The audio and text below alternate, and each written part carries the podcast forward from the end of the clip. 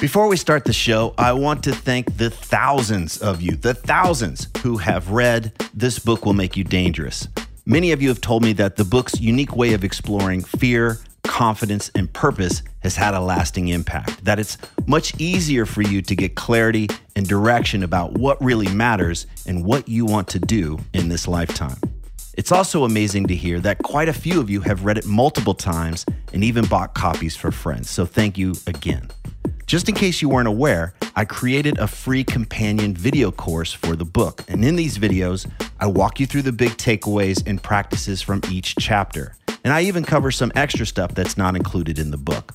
Information on how to access the course is in newer versions of the book. And if you own an older version of the book and you don't know how to access the course, just hit me up via the contact form at tripplanier.com and we'll get you all set up. And one last thing if you're one of the thousands who have already read the book, please consider leaving an honest review on Amazon so that others can decide if it's right for them. Again, thank you so much for reading This Book Will Make You Dangerous. And now, let's start the show.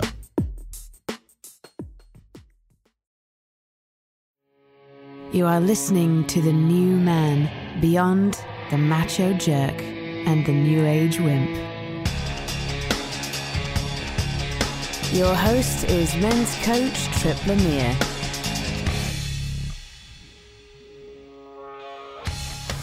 What if life and work could be less draining? Do you ever catch yourself taking things too seriously? And what if you didn't depend on fear or scarcity for motivation? Coach, speaker, and author Jason Goldberg is here to discuss the dangers of taking ourselves too seriously. We dive into what life could look like if we weren't afraid of negative emotions. We discuss the real power that comes from putting fear into perspective and why true peace of mind comes from remembering that we can take a punch. Today, you know, I wanted to talk about play and fun, and um, it's a core thing for me. It's a, it's, and it's, I, I'm guessing it's a core thing for you and helping people do what they do better. So I thought we could just riff on that stuff because Yeah. t- typically when things get serious, we don't have, we don't find our playfulness, and and I, I think it makes it makes me a liability when I get my head up my ass. So uh, That works for me, man. We have, I mean, obviously we have a lot in common. I started diving into your book, by the way. It's awesome. Love it. Thanks so much for sending that over. Uh, it's really, really well written, man. It's really, really awesome. I'm, I'm really digging it. We have a lot of the same um, perspectives on stuff. So it's, it's an easy read for me because I'm like, yeah, fuck yeah, that. More that. Yeah. oh, that's That cool. was, that was awesome. Yeah. I'm was glad really to hear. I figured if you Yeah. could get through that, you know, that uh, introduction's a little polarizing. So uh, we'll see. Oh, I, I- didn't feel like it was. I thought it was. I mean, well, I guess maybe that's because I agree. so it wasn't polarizing for me. Oh, this guy's talking about a finger in his ass already. Wow. And, you know, normally it's the third date, but uh, well, when did you when did you start? This is, all right, let's just go. All right, when did you when, when did you start coaching? Because you were in the corporate world and then you got into coaching. What was uh, how did you get into that? Yeah, so I did the corporate thing for uh, 15, 15 or so years. I was in uh, corporate IT for the basically all of that. Uh, in the last seven of those years, I was working for what's called an MSP, a managed service provider. So we were like the outsourced IT department for a bunch of like small and medium sized companies all over the mainly all, uh, the, the East Coast, but some that were in the Midwest and stuff. And uh, and so the last seven years, I was the director of engineering and operations for that company, and so that was more of a consultancy role. And then I left in 2011 to start my first startup, which was a transportation uh, transportation based startup, and uh, we had some really good traction with that too. It was it was great. We got a lot of we won some awards uh, in our local market, and we had like the CEO of Priceline.com on our advisory board, and, and some really cool stuff we were doing. This is while I was in grad school. Uh, and then after that startup, I moved on and started another company in partnership with NASA and the Space Shuttle program, like a technology commercialization company. So I did that as well with a, a team of guys for, I guess, about 18 months. And throughout all of that, though, I had been super into personal growth, super into like getting coached and like being in that world. And all these things were exciting to me and they were like things that I got to, to build and to get stories from and to learn more about myself and all that stuff. But, but I realized it wasn't, it, it wasn't scratching the itch. It wasn't, you know, the, the, the lit upness wasn't there as much for me um, because I wasn't doing what I know to be a major value of mine, and it's and it's in the realm of performance and teaching and, and things like that. So there was a little bit of there, you know, that and like um, investor presentations and whatnot, but I wasn't like really like living my, my genius zone of performing. And so yeah. um, that's when I moved over into coaching. Had I known, uh, I, I, didn't know what it was going to look like. I just knew that I love personal growth and I wanted to be in some uh, some role where I could try to help others do what had done, been done with me or for me or however you want to say it with the coaching I had had for, for myself. Um, and so, you know, I kind of stumbled into coaching. And, and so that's how I started with uh, the whole coaching thing. Now, were you, what was going on for me? I remember when I, I had a, I had my own company years ago, but I, for years I had a, I was really into the personal growth, spiritual growth, all of that. I mean, I was, I was full on going to retreats on a weekend, but I was in the closet. Like I wasn't really telling people that I was into that stuff. Were you out and about and saying, Hey, I'm loving this book and you guys should try this book or, in, or, or were you kind of hiding it? What was, what was your version of that? Oh yeah, I'm sure I was one of those annoying people that was a fucking zealot. It was like, uh, "What do you mean you haven't read Think and Grow Rich, you idiot?" like, like, you just read it, and now you're the guy that's like, I "You can't believe." Yeah. I just read it and I'm like, I'm Napoleon Hill's third fucking cousin. Uh, so uh, yeah. I actually hated that book, by the way, because when you're when you're just starting off in personal growth, to read a book that the entire time keeps telling you, by now you probably have heard the secret of what I'm trying to share with you. I'm like, no, fucker, I, I haven't. Like, tell yeah. me the thing. Tell me. So that was my that was my first personal growth book. But no, I was I was pretty open about it. It was actually, you know, honestly, dude, I can trace back the real kind of turning point for me in in that like I was in my first startup at that point. Um, I had gotten into personal growth in, in 2009 was when I started kind of dabbling and reading about it and and even dabbling and looking at coaching, but it was more coaching for internal employees like my team members as opposed to like coaching as we know it or as yeah. we practice it. Uh, but but it was really interesting because I can actually remember I was in my first startup. I was in an incubator. I was in a business incubator, and there was a guy that came in. This guy, Richie Sloan. Uh, he came in and he was doing a. Uh, the incubator would bring people in for like little classes and little like you know in service kind of things, and uh, and it was kind of like a purpose and mission and vision and values kind of a little training, like a half day thing, and it was free for whoever wanted to go. That was part of the incubator. So I go with my two business partners and we're doing the thing. And it's all stuff that we would probably consider kind of one on one stuff, like, you know, what's important to you and what are your values and fundamental shit that like we should be revisiting, even if it seems fundamental. Um, and, and I remember just being in there and being like, dude, what this guy's doing, this ah. is the ah. thing I want to do, right? So I was like, Richie, let me take you to lunch. Uh, and so, uh, so I took him to lunch, and he's the sweetest guy in the world. And uh, and we're just sitting there, we're having lunch, and he's like, I have a gift for you. I'm like, cool, what's the gift? And it gives me a USB drive, and the USB drive has Brian Johnson's Philosopher's Notes on it. Okay, now I'd never heard of Brian Johnson. I'm guessing you're familiar with Brian Johnson and Philosopher's Notes and all that stuff. Yeah, much, yeah, yeah. Very much, yeah. So I get the Philosopher's notes stuff, and I start like reading through it and loving it, and from there, that's actually how I found Mindvalley. Mm. So like I became a fan of Mindvalley in 2011, having no idea that nine years later I would be, you know, a big part of that ecosystem. Uh, but but it was Richie. It was Richie giving that thing, uh, that that presentation, and then giving me that USB drive that really set me down the rabbit hole. I'll have to share that story with Brian. I think he'll appreciate. it. I remember getting those. He sent me one of those in the mail at one point too. So that's awesome.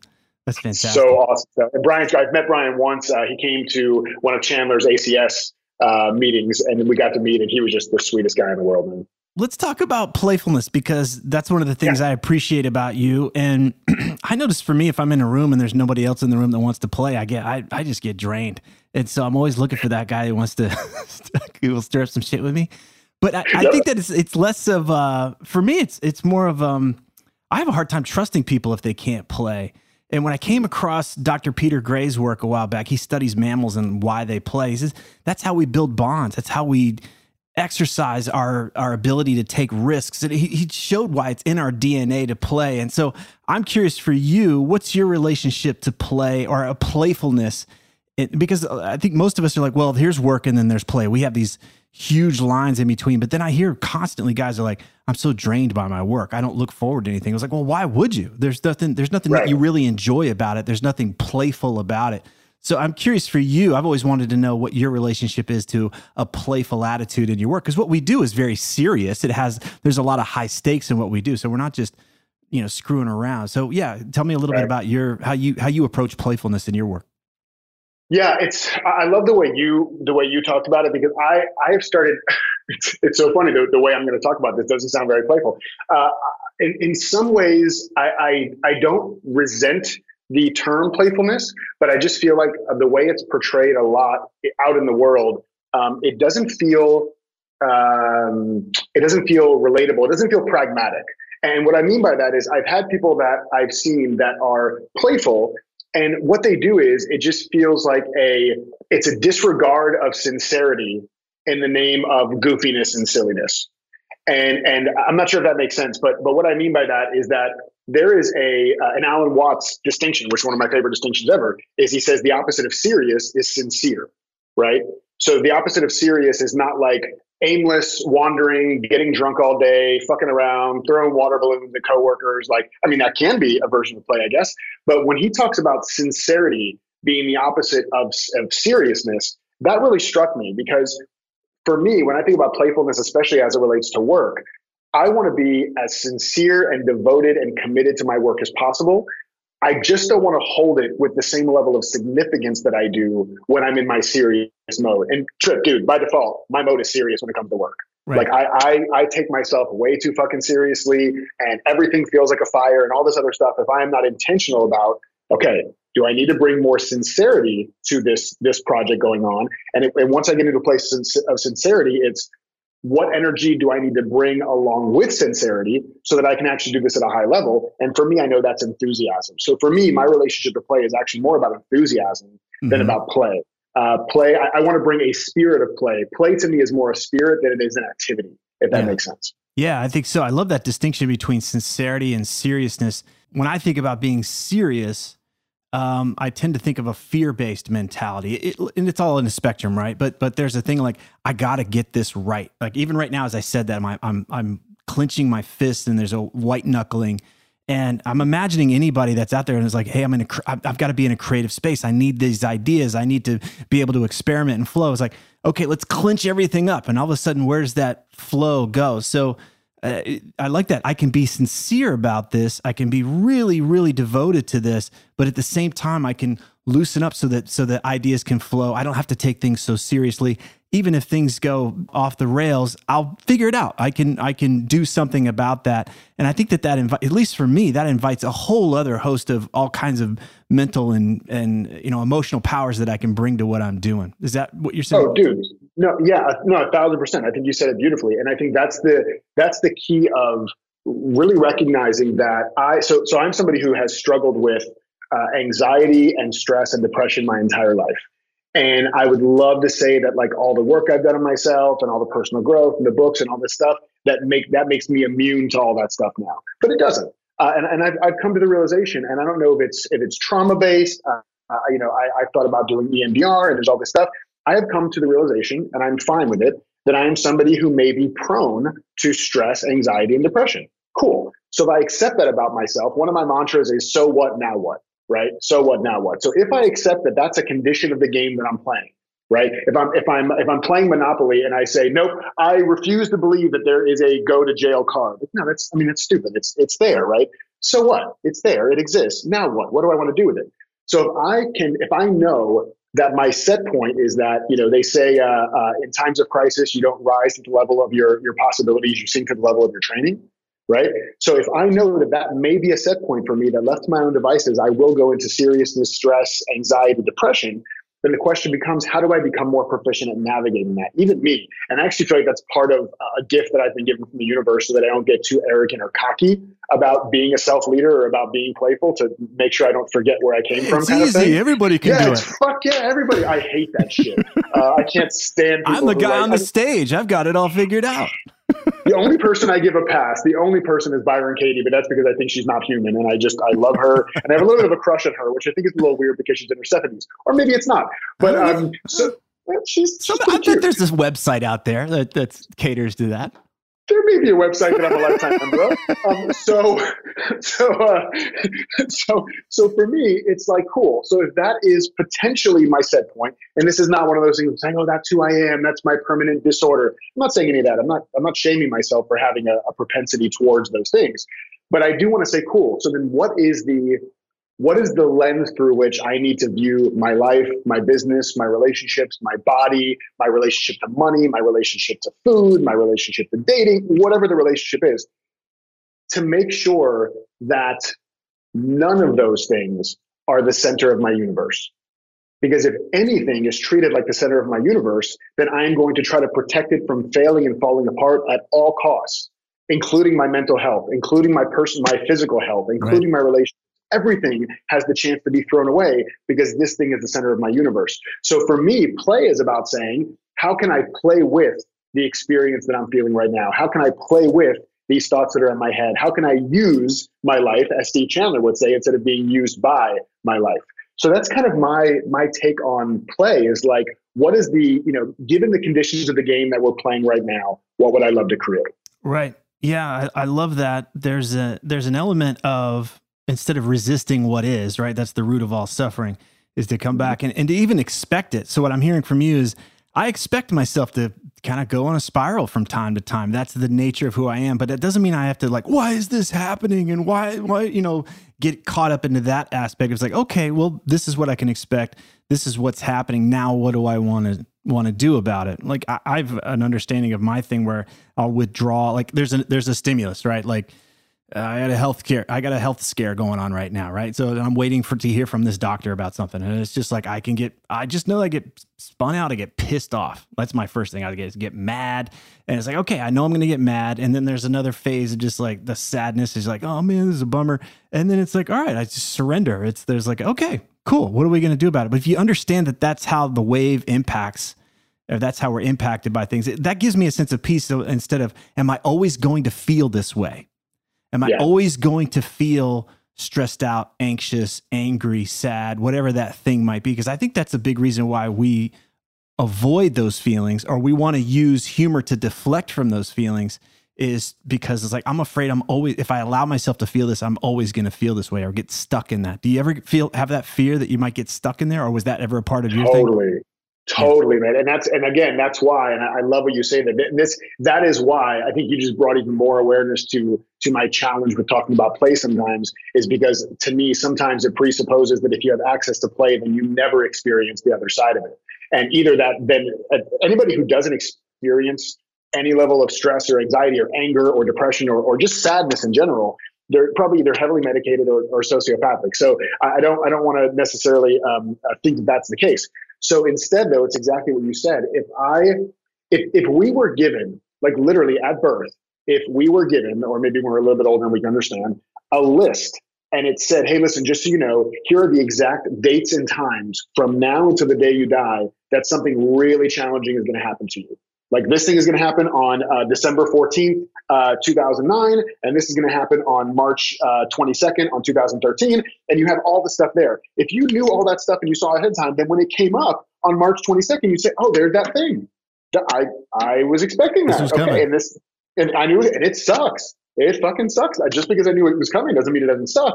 But I also knew it was coming, and I also see that there's a whole other gap now between March 22nd of 2014 and, and April 13th of 2017, where I'm going to have a pretty good gap of like some pretty good shit happening in my life. Yeah. So it's okay. So if we don't look at it as being permanent and pervasive, and instead we can start asking ourselves questions, especially in the moment, um, not to bypass, but instead to look at what we we're seeing as a problem and see if there's a way we can look at it where it's no longer problematic, right? Because that's one of the challenges. And, and I'm a problem solver. I mean, I come from a tech background. We don't we don't uh, meditate on technology program you know, problems. When a, when a phone system goes down in the hospital, we don't say we're going to go for a walk for 20 minutes and we're going to let spirit guide us on how to you know, fucking do you don't, shit. You don't so, have crystals. you don't have your tech crystals. I, you know, I got all the yoni eggs with all the jade crystals that have been blessed by shamans, and still the fucking phones wouldn't work. Hey, hear so, me out on the tech tarot cards. All right, just hear me out. Like, let me tech tarot, ooh, tech tarot. Tech tarot cards, and I love alliteration. So I'm so in right now, dude. I'm, I'm going to invest it's in that. It's so hot right now. Okay, it's, it's so hot. That, that's the thing. Uh, so so here's here's what, what, I what I started doing, and this was totally by accident. As I created this thing, it's funny. It didn't even go into my book. It's a thing called PBQs, and PBQs stand for Prison Break Questions. Right. So my book is Prison Break, but it wasn't even in the book. So now I just share it like on podcasts like this. And the idea of a prison break question is that it's really just an incisive question that essentially asks you uh, if there was a formula for it or a format for it, it would be if I knew, what would I do? Right. So it's not about solving the problem, it's about making the problem no longer problematic.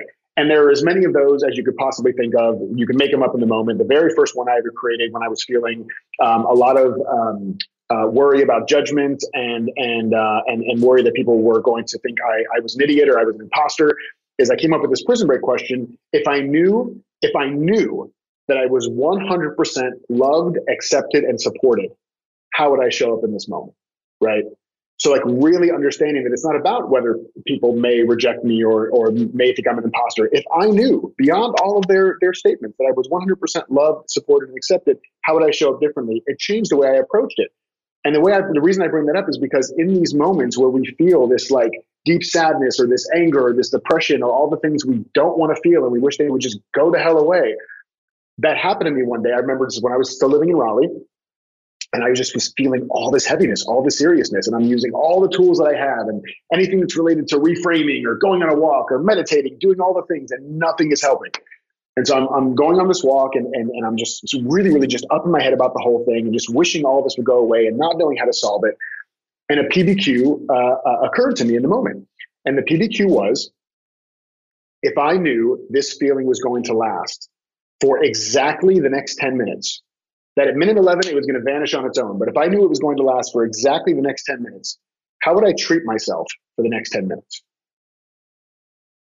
And when I asked myself that question, the immediate answer was, oh, fuck, I'd be way more compassionate, way more gentle, way less hard on myself. And as I as I let that kind of sink in as I was walking, I felt this sense of peace. I felt this sense of ease kind of wash over me. And it didn't go away in 10 minutes. Maybe it was like an hour or two. But the fact that I was no longer resisting it and I was putting this kind of mental frame around, hey, this thing is not permanent. Just like we were talking about, it's not something I'm not going to ever get over. The only evidence I have is that there's nothing I've been through that I haven't gotten through because I'm having this experience in this moment. So that's what evidence shows me. That question just helped me to, to see that and make that time period no longer problematic, if that makes sense. It does make sense. The thing I'm taking away about this is that we can if we zoom out and, and, think about playfulness again, is that we can only be playful when we realize that we're going to be okay, whatever that might mean. When we're convinced yeah. we're not going to be okay, then that's where things feel like that's where they, they feel final. They feel stuck. They feel fixed. And yeah. I think that's a great. I, what I'm getting from your questions is this is finite. It helps the brain. It helps us realize, hey, this sucks. Yes, we're not going to uh, out. You know, try to paint that any other way. But is this going to last forever? Am I hmm. going to be stuck in this place forever? And I think there's a realization like, no, I'm not. And so there's, it sounds like when you ask those questions to yourself and you start to, it starts to loosen that thing up where, okay, well, then I can start to relax. I don't have to pile on this, this whole other layer of tension and stress and striving, trying to change the moment. Instead, I can kind of ragdoll with this and, and roll with it because I know eventually I'm going to get back up and I'm going to be okay. And, and it's helpful to find the evidence for that, to look in our past and say, hey, look, I've fallen down here. I, I took a punch here. I got the rug pulled out from under me here. And I got up every single time. Mm-hmm. Uh, and if we're, if it seems like this is where we got to watch out for this type of thinking as a habit where this kind of doomsday thinking or well, yeah but i got up before but not this time uh, do you ever get into those places where at least for me i can forget like oh man well this is this time is for real like this this is the one that's going to knock me yeah. out yeah of course, well, of course, because especially if you feel like the stakes are higher, uh, and, and, the and the aperture of, of the lens through which you're looking gets smaller and smaller and becomes like a pinhole, then yeah, it's it's going to look very, uh, very, very clear, very obvious, very ominous, very terminal, uh, and and that's just kind of the experience of, of what it feels like in that moment. I, I totally get that, and that's why it's so important to slow down. Like, and even to notice. For me, I, I had, and this is something I I had had had a lot of struggle with, um, is noticing where things are are occurring in my body. And as somebody who was overweight my entire life, when I got up to you know 330 pounds in my 20s, uh, I very purposefully disconnected from my body uh, because I had a lot of shame around my body and my body was an asshole and look what my body's doing to me and it's causing me all these issues and all these things. So I disconnected from my body. So it was such a practice for me to start realizing like when I'm in these moments of thinking something's terminal or permanent or pervasive or I'm not going to get up this time is to notice like that my shoulders are are up higher or that I'm feeling like tension in my chest and and to purposefully like really ask myself like what if I just got stupid relaxed in this moment, just for like five seconds. What if I just got like dumb, ridiculously relaxed? And even just like the one inch drop in my shoulders, it starts to slow down my entire system. And and and you know, Katie talks about this. Byron Katie talks about this. A clear, calm mind knows exactly what to do next. Right? A clear, calm mind knows exactly what to do next. We know this when we're like hangry and we like snap at people and then we finally eat something and we're like, oh, dude, Tripp, I'm so sorry that I lashed out at you, dude. I don't know what the fuck is wrong. I was just starving. It's like, you know, you have the moment of clarity, but right. you can't have the moment of clarity when you're hangry, right? You can't, it just doesn't work that way. So you got to slow down, pop a Snickers or whatever you have to do. Uh, and then, and then everything feels a lot better. So yeah, it's totally recognizing that there, there's nothing you've been through that you haven't gotten through 100%. Yeah. I look at what people are doing when they, when they're seeking quote success most of us are are seeking a finish line version, right? Which is once I get to here, then I'll be set. And when I when I when I've gotten curious about that, or even when I hear my, there's this my mind, I can feel it latch on to, yes, that's going to be the place. Well, it's where I'm going to be. Finally, I'm going to be comfortable and safe and accepted once and for all. There's this place like I, then I can finally be at peace. I, I won't be in this uncertainty. I won't have to face any of this vulnerability. I won't have to feel this fear anymore. And so instead of this this fantasy world where we've built this castle and we're now walled off from anything that's dangerous which never comes by the way right? That's the hamster yeah. wheel. That's the thing that drives us into the ground is oh my god what do you mean i'm still having to deal with xyz i'm x years old and i busted my ass for whatever. That that's where we live in that perpetual state of anxiety. But what we're talking about here is this hey i've been through this and i can get through this there that's where the peace comes from. It's like okay i'll be fine. So i may not need to have x million in the bank or my company over here or my status to be at this level. My sense of okayness is not dependent upon those things. Um, right. and i find that that the peace of mind we're ultimately seeking is a lot closer when we recognize that we can when we can get knocked down and and and then get back up again. It's a pain in the ass. I don't want to get knocked down. I don't want to get punched but we we can. And i I, I, say these words and I'm, I can feel the tension like, oh my God, this is mean I'm going to get right. Like, when's the next punch yeah. coming? It's like, I don't want that. But nonetheless, I think that's where the deep peace of mind that, that we ultimately want comes from, not from crossing that magical finish line one day. Right, because it, it, never happens. I mean, like you know, uh, Jim Carrey. I think it was Jim Carrey that said this. I always quote him saying this. So if he didn't say it, he's getting a lot of credit for nothing. Um, but he said, I'm pretty sure he's the one that said something to the effect of, "I hope everybody makes all the money and gets all the fame they ever wanted, so they can see it still doesn't make them happy." Right. Mm-hmm because it's it's really the thing. You, I, I really believe, and it sucks, but, but it wouldn't have worked for me either. You can't tell somebody, hey, you're not going to be happy. You think you're going to be happy when you make this money and you have this. It's not going to last. Like you're not going to be happy. They say, yeah, yeah, fine. I'll find out on my own. Let me do it on my. Let me get own. there. Let me go get the yeah, all the fun yeah. stuff.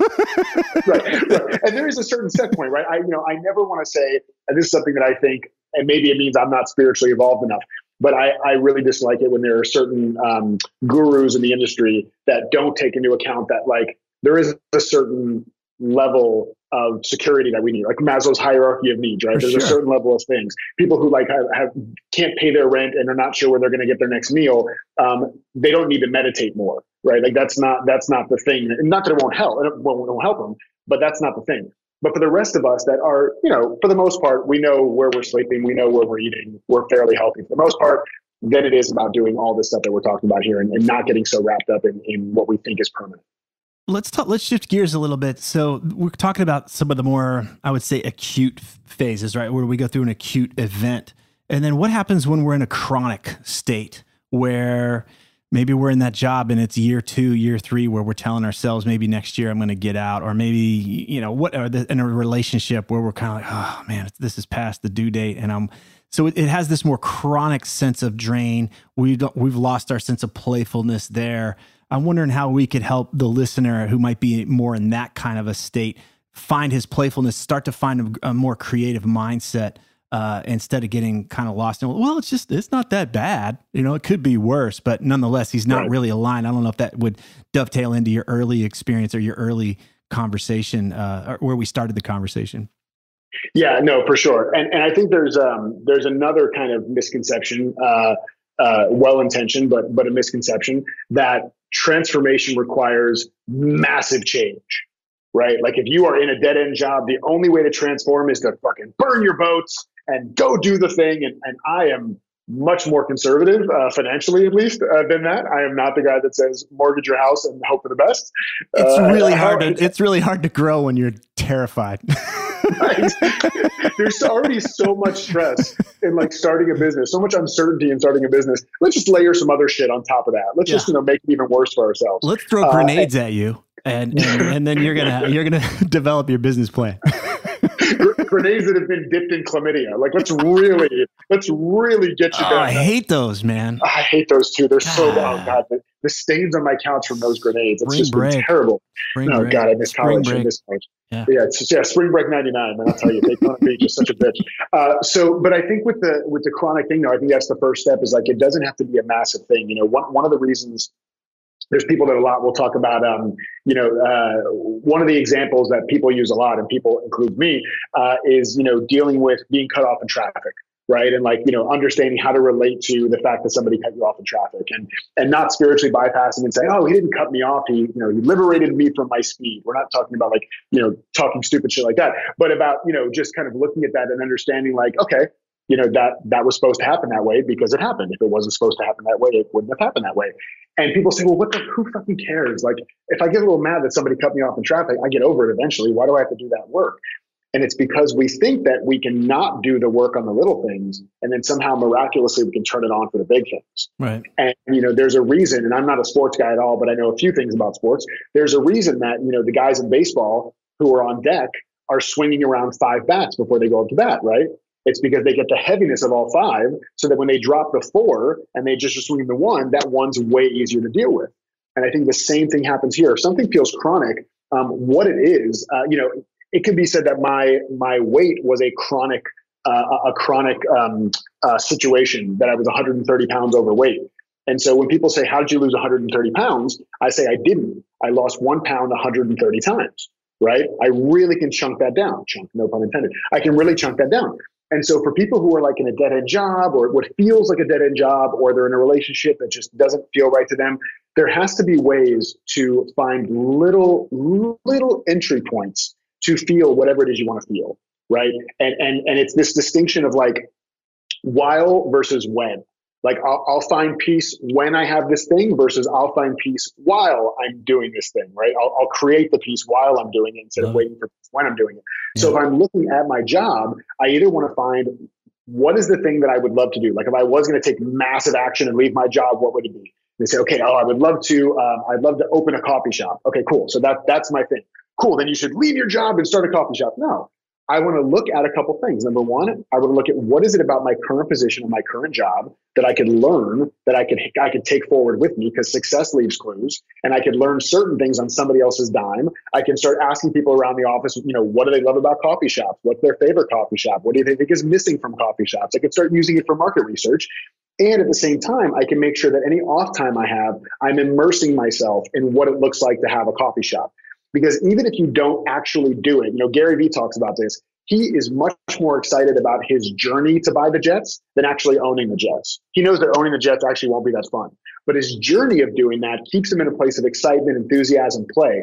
So I want to find what are the small ways that I can start to activate and light up my playfulness or my my innovation or my creativity or my desires in the position I'm in now instead of trying to wait till I change my position to start feeling that that's a huge distinction. You know, I often find that when I'm talking to somebody and they, they'll use that big dramatic shift as a an excuse. Well, I can't I can't do ABC. It's too risky for blah blah blah, and I can't. You know, I don't have this. Thing. Like, well, what would be the first few things you would do if that if you could, right? If that if let's say you made that big shift and now you're ready to finally put both feet into that, and they realize it's the little things like you're talking about. It's it's the little tiny things that would be rather mundane and they didn't need to quit their job in order to do them. It's conversations, it's research, it's going to this conference over here, whatever those little things are. You don't need to quit your job to do that stuff, but you can always tell when you're full of shit and you're using that big dramatic change as a uh, crutch. Like, oh, it's I'm, I'm being the good father, I'm being the noble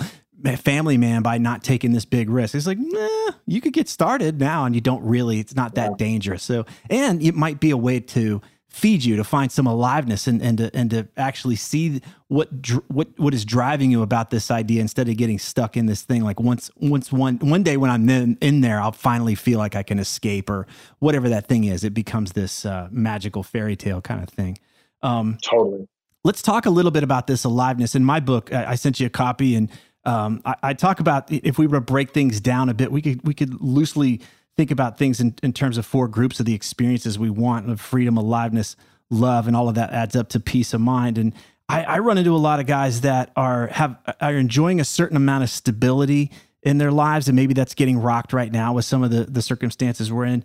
Um, and they've got a lot of love. They become family type people, and and there's this sense of like, well, wait a second, why am I not having peace of mind? I should be grateful. I've got a, I've got this happening over here, and it's going okay, and uh, you know things with my family are okay. They've left out aliveness. They've left out that thing that has them feel like yeah, and that's usually what they get with being playful with their buddies or doing something on their own. They've left all of that behind. And so if we don't without aliveness, we're not going to have peace of mind because it's not the job of our I think I think a lot of us look to our careers to give us that aliveness or we look to our families to somehow check that box, but it's really not that at all. So I'm curious for you eh, I don't know if you would use the term aliveness or not, but that that zing, that zest, like where do you where do you look for that in your life and where do you cultivate that instead of waiting for it someday? Totally. No, I love that. Yeah. And for me, yeah, no, I, I love, I love the term aliveness and, and I, you know, I, I would say like lit up. Um, yeah. and, you know, and it's, and, and I love to use aliveness too, because my, my very favorite quote in the world, that's kind of the guiding principle for kind of the way I show up and for my business is the Howard Thurman quote, which I'm sure you've heard a billion times. Uh, don't ask what the world needs, ask what makes you come alive and then go do that because what the world needs is more people who have come alive. And, and it's, it, it's, it really, it hits home for me because I I know that every single person on this planet, at least this planet, maybe other ones too, uh, is is able to activate something in other people.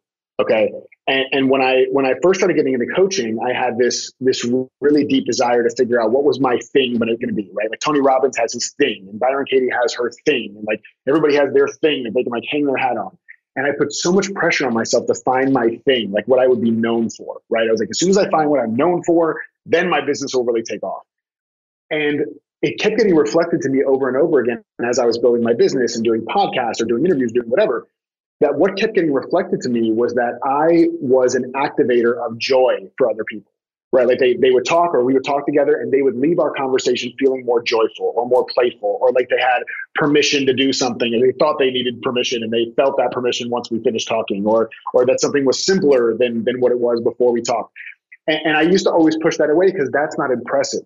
Right. That's what do you mean? You, you yeah, you, I make I make you joyful. Oh, you're no, the joy guy. The smart guy. Yeah, I want to be the smart guy. No, tell me how my five part framework changed your life. That's what I want to know, right? Because then I'd be known for something and, and it finally it actually happened when it really landed for me i was actually on a press tour for prison break when it came out and it was my one of my last if not my last interviews was with um, on good day sacramento and the guy that was interviewing me the anchor or co-anchor whatever it is uh, his name is uh, um, uh, cody stark uh, super super sweet guy and he told me after the interview he was like you know what? I don't know what it is about you man but like i just feel so joyful around you. And and the av guys that like mic'd you up said the same thing and the people in the green room said the same. And for whatever reason that moment, it really sunk in for me. I'm like, fuck, maybe that is that is my thing. Like, what if it doesn't matter what I'm talking about? What if it doesn't matter what my distinctions are, or my framework is, or my niche, or whatever else? What if I'm really just focusing on the most valuable currency we have, which is how I actually leave people and how they feel after an interaction with me? So I say all this to say that one of the first steps for people who may feel like they're stuck is figure out what is it that you activate within people and ask them, like go to them, go to people that you love and that care about you and that you care about, whether it's your clients or your, your friends or your family, whatever, and just say, listen, after an interaction with me, how does it, how do you feel? What kind of impact do I have on you? What do I activate in you? What do you feel? How do you feel differently after we speak?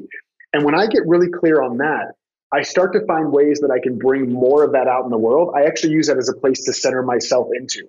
So before I sit down for a podcast interview like this, or a coaching call, or a sales call, or to do a Facebook Live, I sit there and I say, okay, I am going to activate joy. I am going to activate playfulness. I'm going to activate permission and simplicity and before I do that for others, right now I'm doing it for myself. And I'm going to shake out my shoulders and I'm going to just step into this feeling of joy and playfulness and permission to myself to show up as I want to show up and, and, and knowing that I can be simple in what I share and I don't have to be overly smart or polished. And when I sink in and activate that into myself and have that intention to activate it in front of whoever I'm talking to that's in front of me, then the how or the what I'm doing kind of just works itself out, if that makes sense. It does make sense. There's so there's a lot to unpack there. That's that's fantastic. First, I love this idea. of like, that's not me. I got this. I've got this image in my head of who I should be. Right? Like, how many yes. of us are?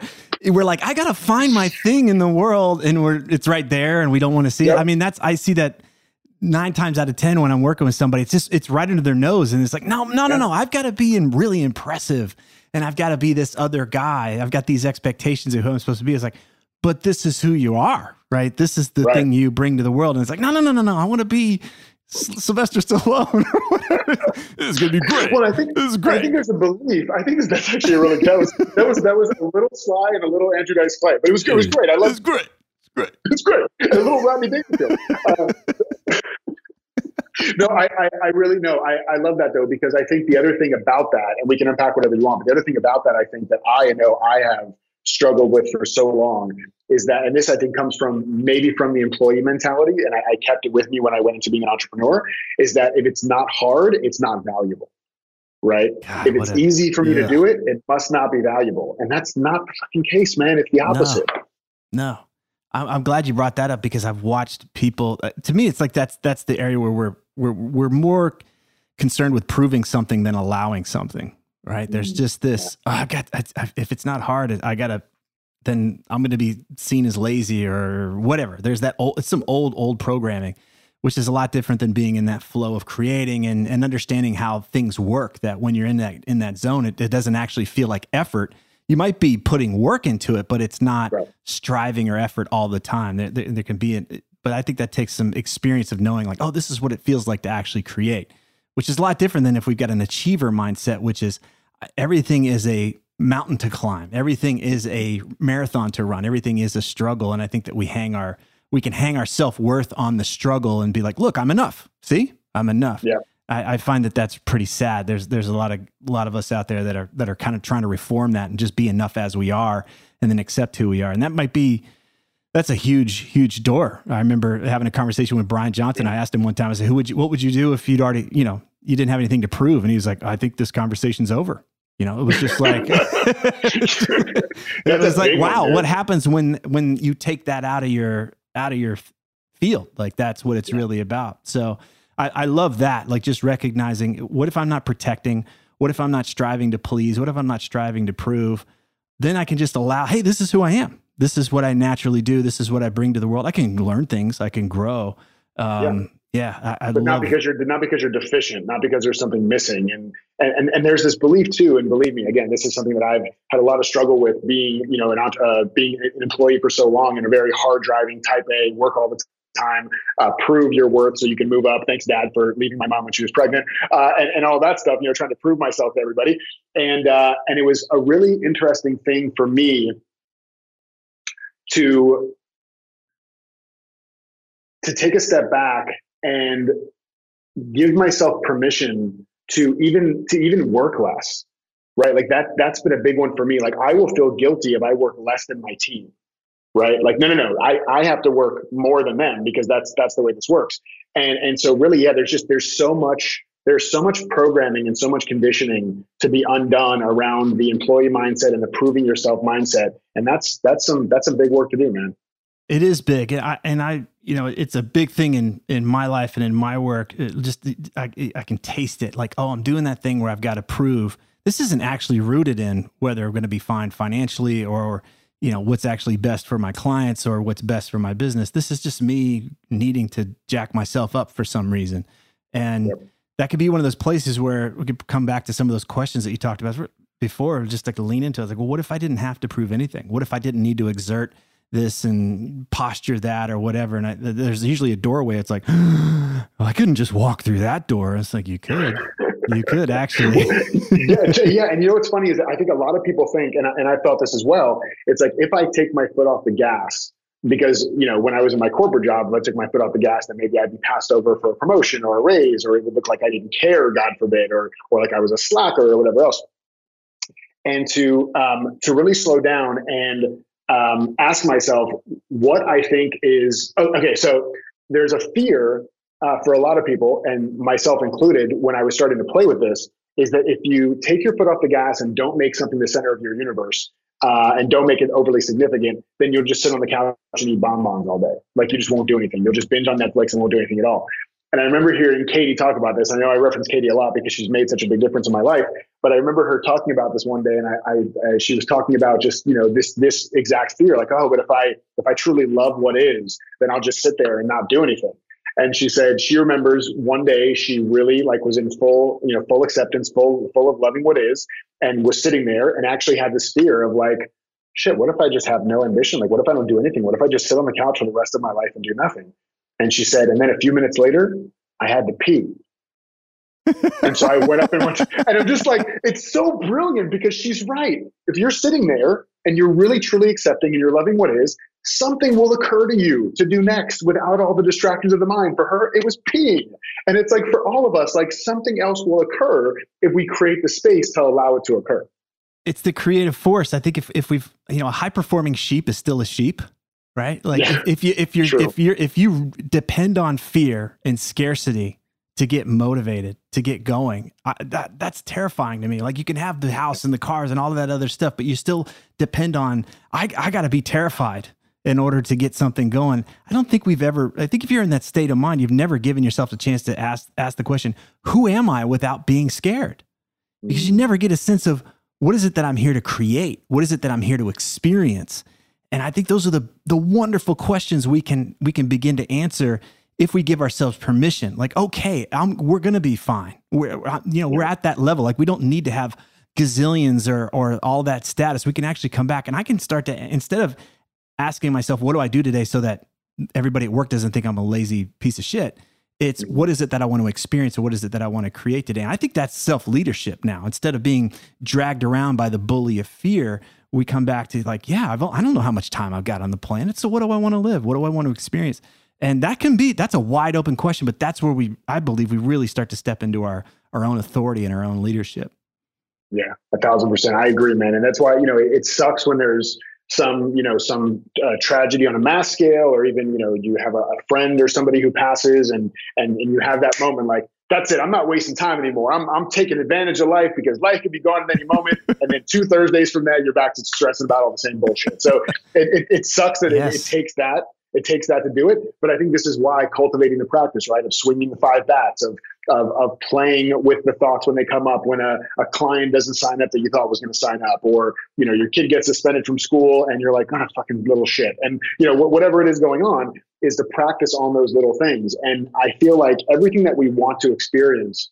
Uh, peace, joy, uh, creativity, love, abundance, whatever it is that we want to we want to feel and want to create, is our natural state when we don't take the thoughts that tell us otherwise too seriously. Yes. Right? They're allowed to be there, right? So another one of my mantras is present but irrelevant.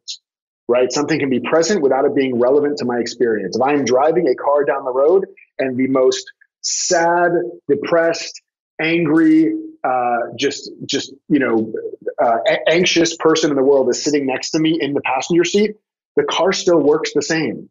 It doesn't impact how the steering wheel works. It doesn't impact the, the, the, the brake and the gas pedal. The machine still works the same. Now, if I was focusing on how do I kick this person out of the car, I'm going to crash the car because I'm not paying attention to the road in front of me. So fine, sit there. You're allowed to be here. Uh, you don't have to go, and you don't have to stay. Like uh, Jeff Foster. You know Jeff Foster? Have you heard of him before? Uh-uh really, really great guy. I think he was like a Belgian astrophysicist who got into like personal growth kind of stuff. And he wrote a book. Uh, it's very funny because it sounds very Katie-ish, uh, called uh, "Loving Where You Are" or something like that. Very, very, very close. It's like you just got a thesaurus and then put out a new book. Uh, really, really heavily adoring what is present in your experience. Like, yeah, that's a little on the nose, bro. Yeah. But, but what I will say, he's a little more poetic in his writing, and he has this one passage in that book, this one kind of poem in that book, where he's having a conversation with sadness and with happiness. And I'm paraphrasing, but sadness says something to the effect of, uh, "Hey, I know, I know you don't like me. I know you're not a fan of me. I know you want me to be gone. You know, I'll try to get out as soon as possible, but like, you know, I got to be here for now." And uh, and his response to sadness is, "Well, who told you you had to leave? Hmm. Who told you? Who told you you couldn't be here? And happiness? Who told you you had to stay? Who told right. you that like you're mine and, and I own you and you have to be here all the time?" And and so if we don't have a, a fear of our feelings, uh, as one of my buddies, Christian Mickelsen says, he says, all fears are fears of feelings. And when I really take that in, it's like, oh shit, I'm afraid of feeling alone. I'm afraid of feeling like a failure. I'm afraid of looking like this or looking like that. If I just wasn't afraid of that thing, not like I'm looking forward to it, not like I wanted to be a part of my experience, but if I can say, like, you know what? Not having a romantic partner, like feeling aloneness, I'm not afraid of you, aloneness. Mm-hmm. It's okay. Sadness, I'm not afraid of you. Like, I'm not the biggest fan in the world. You're not my favorite person in the world, right. but I'm not afraid of you. And that allows it, I think, to be, again, present but irrelevant to my experience. Good stuff, man. I feel like we could uh, we could just keep rapping here. This is a lot of fun. We'll have to do it again. Uh, For sure. Yeah. Well, tell us a bit about if, if somebody wants to learn more about you, where do they go to to check out your stuff? Uh, Craigslist. No. do they do they still have those on Craigslist? Do they you still in business there? I don't even know. What truck stop? What truck stop were you? Mile marker 97, uh, just south of Temecula. No, I'm kidding. Uh, so best best places to find me: uh, Facebook and Instagram. I am at the Jason Goldberg because Jason Goldberg was taken, so I got the pretentious the Jason Goldberg. Uh, and uh, and I'll give you a link as well if your listeners want to get a free copy of Prison Break, a digital copy, audio copy, or if you're in the states, you can pay a couple bucks for a, a paperback, and I'll ship it to you. Uh, so I'll give you that link so you can uh, you can give that to your audience as well. Sounds good. Give that to me, buddy. Hey man, I'm so glad we had a chance to connect, and looking forward to doing it again. Finally. Finally, dude. Yeah, let's not make it six years until we do it again. All right, brother. Much love. Much love. Bro. Peace. If these interviews are helping you, please leave a positive review on whatever podcast app you use so that others can discover the show more easily.